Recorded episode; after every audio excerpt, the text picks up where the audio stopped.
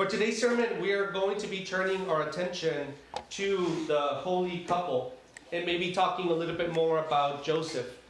Um, so let's read the passage for today. This is how Jesus the Messiah was born. His mother, Mary, was engaged to be married to Joseph. But before the marriage took place, while she was still a virgin, she became pregnant through the power of the Holy Spirit. Joseph, to whom she was engaged, was a righteous man and did not want to disgrace her publicly. So he decided to break the engagement quietly. As he considered this, an angel of the Lord appeared to him in a dream.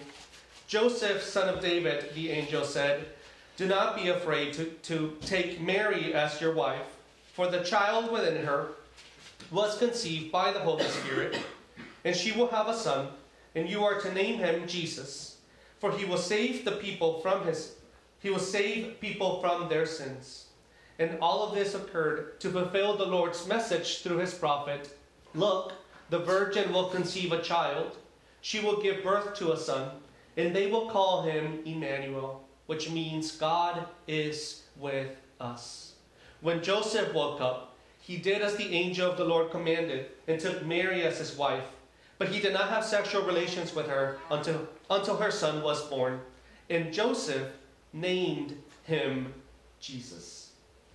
As we're going through the Advent passages, passages, we are getting really close to the Nativity story, aren't we? By this point, we're already talking about Joseph and Mary, and Mary being pregnant by an act of the Holy Spirit, and the entire situation is starting to get portrayed here for us. There is a lot of interesting things happening, I think, in terms of the teaching of this passage, but there's also some cultural things that are happening here for the passage that might be worth explaining. We know that in ancient times, there was a lot of responsibility placed on marriage and the economic provision of the family. The way that families would grow and the way that wealth would grow was often through marriage. If you've seen any episodes of The Crown, especially the early ones of the early 1900s, there is all this conversation about the duke marrying the princess or this person marrying the other person and the entire thing is political and it's about wealth and it is about you know having this idea of marriage being more than just loving one another right? This is very much kind of what's happening here still and that was just cultural. In reality the idea that we choose to marry each other and that we marry each other for love is only about 100, 125 years old. Before then, you married by necessity. You married because your family told you who you were to marry. In a lot of Eastern cultures, that is still the case. Very famously, uh, Indian matchmaking is a really big deal. If you have any friends who are from India or families, there's even a show uh, that talks about this idea of matchmaking. If you've ever seen any shows on conservative Israeli or Jewish cultures and tradition, that is still very much the case. In today's world, not everyone chooses who to marry. In many ways, marriage was, and still is in some cultures, a matter of necessity, of economic hardship and decisions, of political will, and just simply of trying to make your little kingdom here on earth. I am glad that we don't live in that world. I am glad that we get to choose who we marry. But it is interesting to note that what we consider marriage today is actually much more of a modern invention than what it has been for the many, many, many last 10, 20,000 years of human civilization and history. So here, there's something similar happening. We know that Joseph is a descendant of David, which was a really important family in the time of Israel. We know that Mary is also related to the family of David. So, in that time, for them to marry within their clan or their tribe was going to be really important. But we also get some hints here and there that Joseph doesn't have a whole lot of money. Um, one of the reasons why we know this, if you skip forward a few chapters, you'll see that when Jesus was born, they bring him to the temple. And do you remember what animal they, they offered as a sacrifice? Doves? Doves. Doves were like the, you can't afford a ram? If here's a dove, right? Um, and it's interesting to note that Jesus is being born to a family of humble means. They don't have a lot of money, they don't come from a lot of power. This is just a very simple, blue collar, living paycheck to paycheck type of family. And I think one of the things, and I've talked about this, and my wife still calls me the Grinch, but one of the things that the Christmas season for us has done is, is it has really sanitized our stories of Christmas and Christmas time. But when you read the story, that's not what you find. We're gonna we're gonna get into this. The whole Christmas story is a mess. It's not pretty. I got the L.L. Bean catalog like last month. Any of you got the L.L. Bean catalog? Man, those people are good looking. Those houses, they're pretty. Those L.L. Bean jackets, they I mean the whole thing is like the perfect Christmas, right? The children and the toboggan, like the whole thing. I just want it all the movies, Hallmark and Homes and Garden and the decorations, they've really portrayed for us a very sanitized version of the experience of Christmas. But we're, what we're about to read and, and, and get into is actually really messy and scandalous and fits much mm. better into a Mexican telenovela than in any other kind of. Uh, I'm serious, right? The whole thing is scandalous. This, it might as well be noontime TV. It is not L.L. Bean picture perfect by any means. And I hope that you have some hope of our Christmas time story coming from messiness mm-hmm. and not perfectionness. Mm-hmm. We were, we are one week away from Christmas.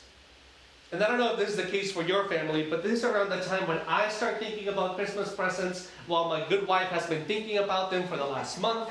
A package gets delivered to my house every other day, and those are gifts for the girls. I have no clue what the girls get until Christmas Day. They are just a surprise. And I swear that's the truth. Ask my wife. I have no clue what we're getting the girls for, for Christmas. But this is now my time in which I am done with, I'm not done with work, but you know, my work is a lot less busy for me, and now I get to start focusing on the Christmas, whatever I'm investing into Christmas in my family, right? Which is my minute. Most of the Christmas is done by, by my lovely wife. Um, in, in, in our tr- family tradition, Nicole and I usually do um, uh, stockings for each other, and that's kind of like our, gift. So this is my week to go get the, the shampoo and the and, and something extra little special in there. I haven't gotten it, and knowing Nicole, she probably already has a few of those things ready for me. If your life is anything like mine, this next week is the week of craziness the week of planning a menu, the week of the anxiety leading up to the trip whenever you're going to go visit your family, the week of packing, worse yet, of washing clothes so that you have clothes to pack. It is craziness, right? This is a tough week sometimes. It is full of going from thing to thing to thing. And we so often get lost in that everything that we're doing that we can lose sight of what was happening during the actual Christmas week time, and we can lose sight of that love and the message of love that God has for us. Mm. So I am hoping that one of the things that this verse and these verses do for us is that they help us to recenter the meaning of this Christmas time for me and for you. I'm hoping that we recapture these traditions for us and reclaim them as the source of hope and peace and joy and love that the Christmas and the Advent season really is and should be for us. So here we have Matthew telling us the story of Mary and Joseph. Mary, we talked about this last week, she is likely 15, 16 years old. That was pretty common in that time for them to be engaged around that time. We don't know how old Joseph was, but there is a possibility that maybe he was a little older. And we, this is conjecture. And, and the reason why we can kind of get to this is for two reasons. One, we know that really after around Jesus was 12 years old when he's visiting the temple and arguing with the with the with the priests. Remember that? Mm-hmm. I love this idea of this you know, smart aleck Jesus just arguing back and forward. Um, we don't hear much more about Joseph afterwards. And he doesn't appear in the gospel ministry in the three years of Jesus' time. It is likely then that potentially he has he has died and he's no longer around. So, if he died, and assuming that he died of natural causes, people would die in that time, from what we know, around 50 to 60 years old. That's the expectation. Um, and if Joseph is not very rich, then he would normally be waiting a little bit later in life to get married. The reason why is because when you get engaged, you're supposed to give the father of the bride a gift. And it can be cattle, it can be property, it can be you know, a house, it can be something. You're supposed there's supposed to be an exchange. If the father of the bride is giving you his bride, his, his daughter, you're supposed to give him something in return. And of course, if you're poor, at 18 years of age, you're not going to have much to give. So it is likely that he might have waited until he was, I don't know, 20, 25, 30, and he had made for himself a little bit of wealth so that he can then give that and buy a bride. And I hate to use that language, but that is the cultural language, right? There is this sense of the exchange, and you need to have something to have the exchange. So Joseph is potentially a little bit older, and again, all that's conjecture. We don't know. They might have been the same age. As long as he was older than 12 or 13, he was legally allowed to be married. Can you imagine? It's just crazy, crazy.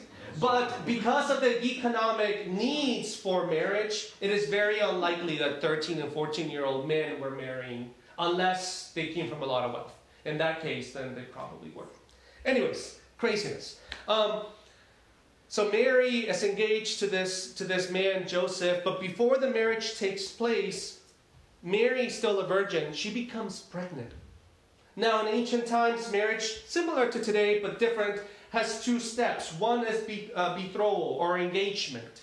And when you were engaged, you there was already the exchange, right? I already give the father the, the, the money or the possession or whatever, and he gives me the promise that I will marry his daughter. Normally, it would take about a year, depending again on means. Part of the reason why is because you have to plan a multi day party Part of the reason why is because you want to let the message be known around the town, and because families and everyone around the town is going to come and join you for this multi day party. So there is a lot of preparation that has to go into place in order for you to get married. So at this point, you're not married yet, but you're engaged, and you're not allowed, even in today's time, you're not allowed to cheat on your fiance, right? If you cheat on him, you will be committing adultery. So then what happens is that Mary, during this time of, of engagement, she becomes pregnant. And this is where I'm talking about the Mexican telenovela, right? There's these two lovers, and one of them is suddenly pregnant. This is scandalous. This is as scandalous as it can get for a culture that relishes this idea of, of virginity and purity and of mm-hmm. being able to bear children.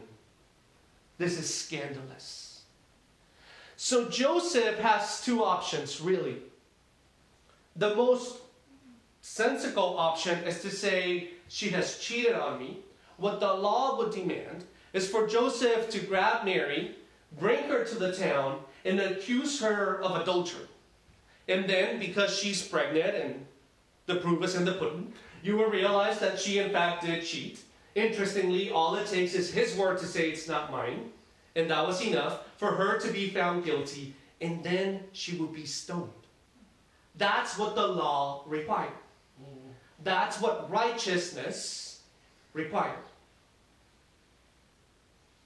But the text says that Joseph was a righteous man. And I love that there's a difference between being righteous and being legalistic. To be legalistic would have required Joseph to do the first option. That's what the law required. But Joseph did not have his hope on the letter of the law. He had his hope on the love that he had for his God, and in this case, for Mary. So instead, he goes with option B, which is to quietly divorce her and just let her kind of live her life. To be clear, this would mark Mary for the rest of her life as someone who is no longer eligible to marry anyone good enough. Not a good, not a good guy for sure. She would have to marry someone that was already widowed or someone that was a known cheater. Like this was putting Mary in peril later on, but at the very least, it was saving her life. And that's what Joseph decided to do.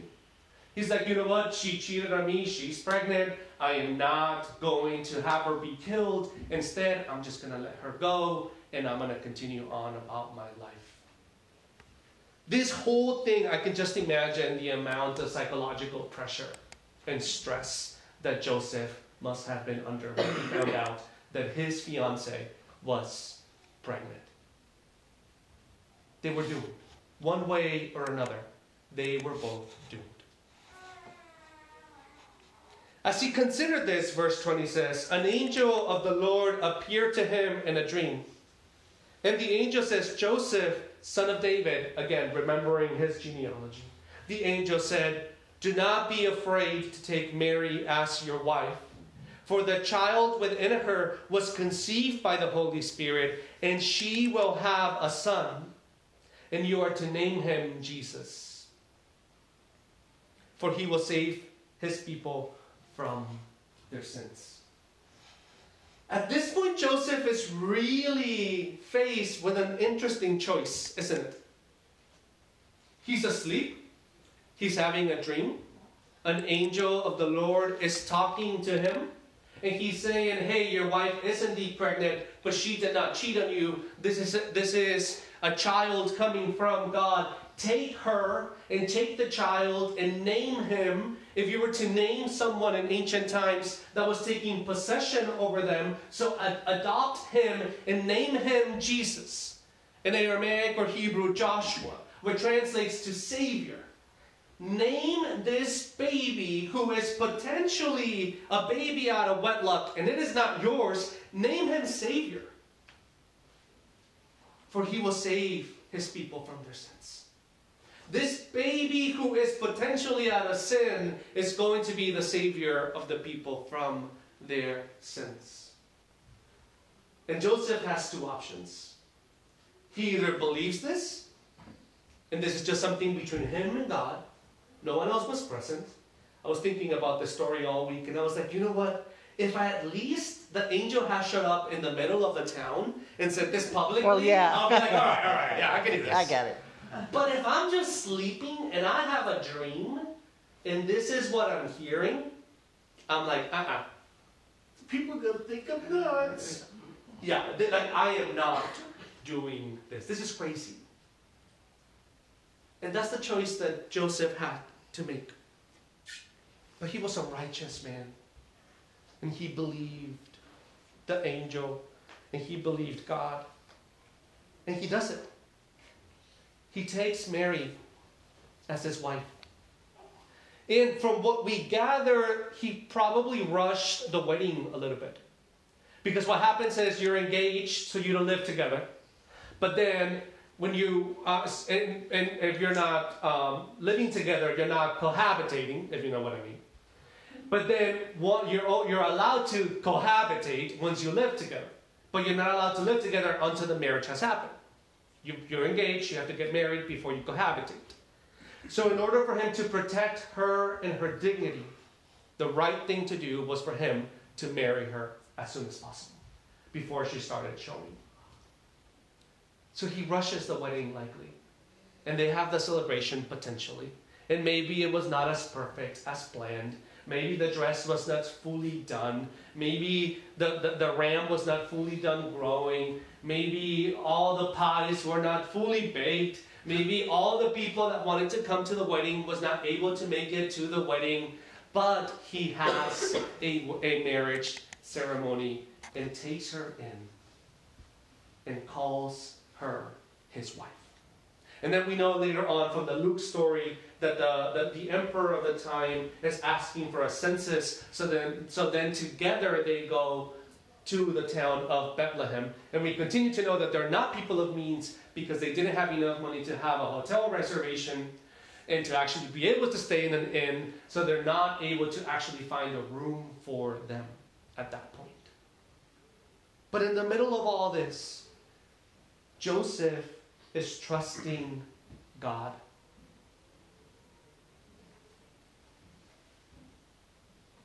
And when Jesus is born, Joseph grabs Jesus and he names him Joshua, Savior. Quite ironic, isn't it? A baby that has caused you the most stress than any other situation in your life potentially, you're about to name him Savior. A season of your life that is full of anxiety and stress and rushing things and getting parties together and cooking huge meals when it is not time and trying to figure everything out and trying to care and not care about what people think and trying to follow God in the middle of all of that. This baby will be born and you are to call him Savior. That is the context of the Christmas time story. It is not perfect. It is not what you and I would have potentially imagined. It is this really complicated, humble, mean story and family who are just trying to listen to God and do the right thing, even though it doesn't seem like it's the right thing, and they are coming together and following God's word for them. And all of this so that the prophecy would be fulfilled. Verse 23 Look, the virgin will conceive a child. She will give birth to a son, and they will call him Emmanuel, which means God is with us. So, a couple lessons from this story from us. One, Jesus often comes to us in the middle of our messy world. When Jesus came, he came to save us from our sins, not necessarily from messiness. Sometimes we conflate salvation from sin with salvation from messiness. And that is not the case. Life is and can be really messy, but it doesn't necessarily mean that you are sinning or that sin is involved. And sometimes it is, but God's salvation for you and for me is of your sins, not of your messiness. Hmm. This week, if you're traveling anywhere, it's going to be messy. The airport, the packing, the getting out, the being welcomed. If people are coming into your home, it's going to be messy. Literally, the house is going to be messy. Right? Our salvation is not out of the circumstances around us but of our sins, out of the ways that we have missed the mark. So, one of my challenges for you this week is to consider the way in which you have a relationship to sin and to your sins this week. Are you ruled by your sins? Or have you confessed those sins and let God's mercy and forgiveness rule over you? Amen. I don't know about you, but for me, I often miss the mark and, and I yell at my children, or, or I'm bitter, or I don't make a good choice, and I think about it and think about it and think about it, and before you know it, it's been days and my entire identity is wrapped up around the bad choices I have made. But Jesus has come to save us from our sins. Mm. Doesn't mean the life is not messy. But Jesus has come to save us from our sins. So, lesson one as you're getting ready to receive this Christmas time Advent season, may you be fully aware that you have been saved from your sins and that your sins are not part of your identity anymore. Mm. They're not victorious over you, they're not lords over you, they don't rule over you. They are a part of you, but they're not who you are. You belong to the Savior. Amen. And two, Jesus is our Emmanuel, Mm. our God with us. In the middle of this really complicated season where we're spending a lot of money, where people are traveling, when we're cooking this big meal. I was thinking about this for Thanksgiving uh, th- a couple of weeks ago. We spent literally hours cooking this amazing meal that we ate in 25 minutes. Mm-hmm. Right? It's true. And then afterwards, we spent hours washing dishes. Mm-hmm. This is the week when we start doing this, and there's nothing wrong with it. And I, I swear I'm not the Grinch. Like, like welcome it and, and be a part of it. But in the middle of it, know that God is with you. Amen. That the infinite God of the universe so loved us hmm. that God gave God's self up and incarnated into a baby of a really humble family. to be loved by a family, to be worshipped by shepherds. Because God wanted to be with you. The message of Christmas for us is the presence and the nowness of Christ with us. Amen. This season, as you're going through the airport, Christ is with you. This season, as you're buying gifts, Christ is with you. This season, as you might be getting into a complicated conversation with maybe a family member that you kind of clash with, Christ is with you. As you're picking up the house yet again, Christ is with you. As you're traveling to and from work and buying groceries and picking up your kids and making the beds and washing clothes, Christ is with you. Amen. The reminder of the Christmas season for us is that God is with us. That Jesus is the full symbol and representation Christ with us.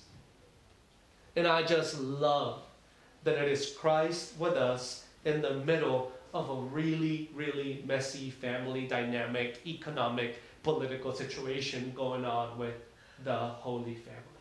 Mm. If your life is anything like theirs, if it is not LL Bean picture perfect, welcome to the club.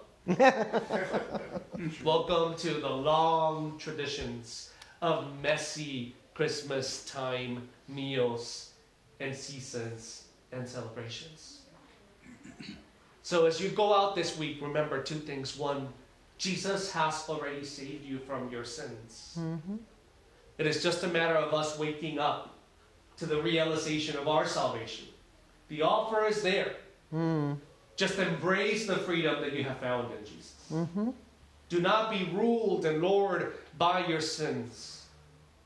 And know and recognize that every single second, every single moment of this week, of this season, and of course of the whole year, God, Cri- Jesus is our Emmanuel. God is with us. Christ is with you. Amen. You're never apart from Christ. Amen. You're never away from Christ. You cannot hide from the presence of Christ. Christ is with you at every single second. Amen. Will you join me in prayer?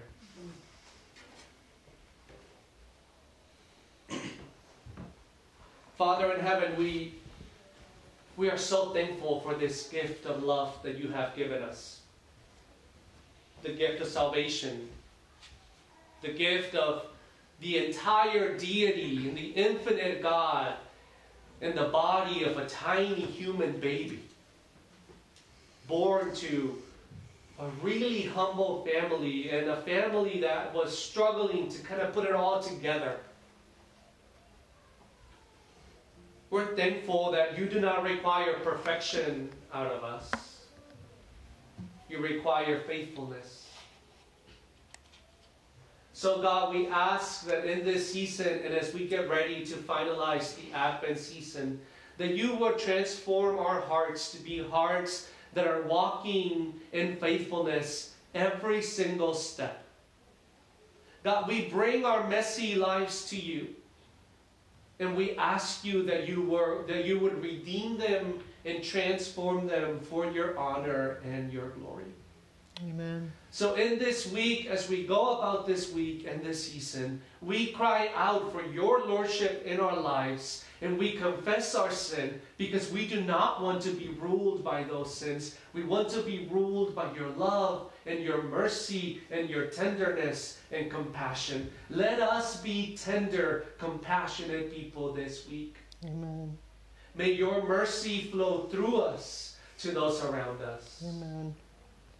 And Father, we ask that we would be aware of the nearness that you are around us. You are here with us. It is Christ with us at every single second. So, especially as things get a little bit stressed this week, as we're getting ready for dinners and, and special events and things happening around us, may we be aware that your Son is with us. Amen. We ask for your protection, for your protection of our souls, of our bodies, our minds, protect our families and our houses. May we rest in who you are and in the promises that you have spoken for us. We ask this in Jesus' name.